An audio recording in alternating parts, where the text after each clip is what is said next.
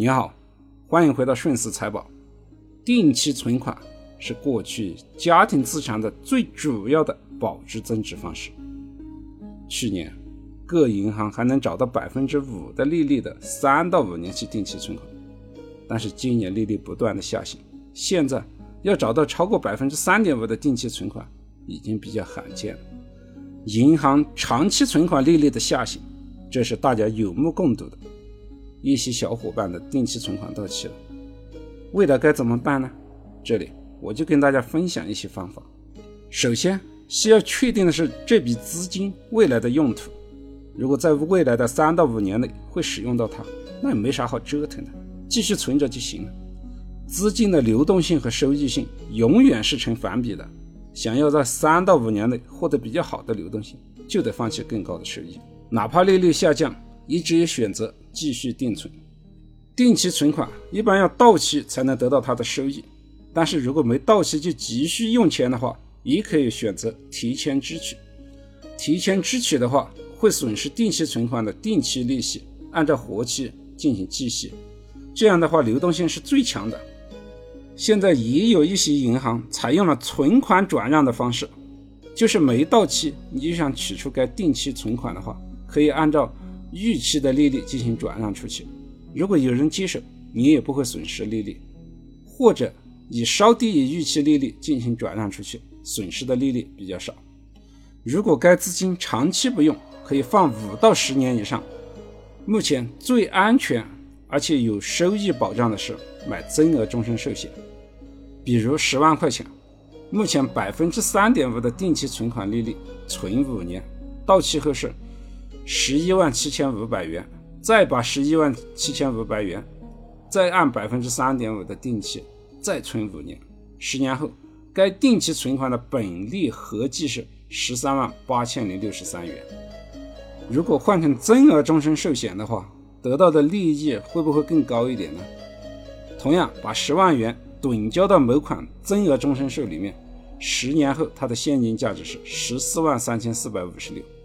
可以看到，十年后增额终身寿的现金价值要高于百分之三点五的定期存款利率。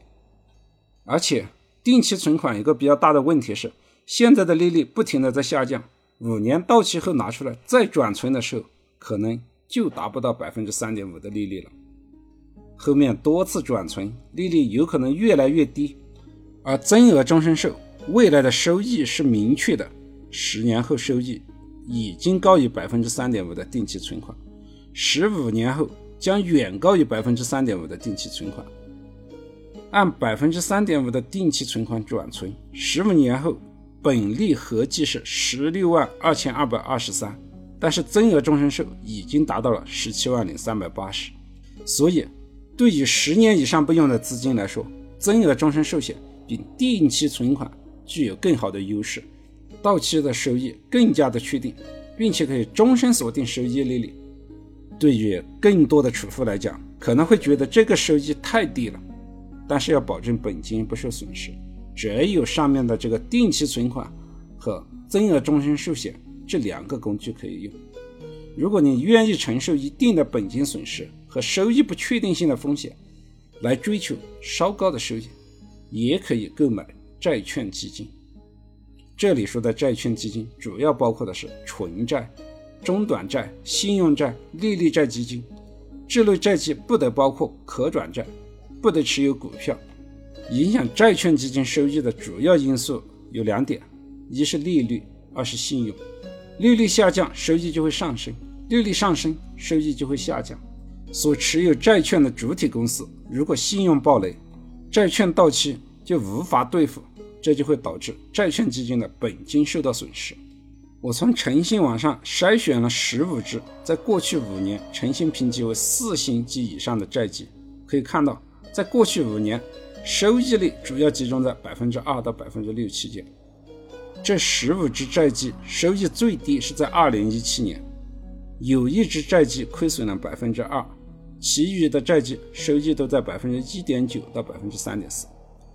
收益最高是二零一八年，收益率都在百分之七到百分之十。所以可以看到，在能否保住本金不受损失方面，在过去的五年里面，十五只债基只有一只基金有一年发生百分之二的亏损，本金的亏损概率还是比较低的。但是在收益上，年收益最低的时候也可以达到百分之二，高的时候可以达到百分之十。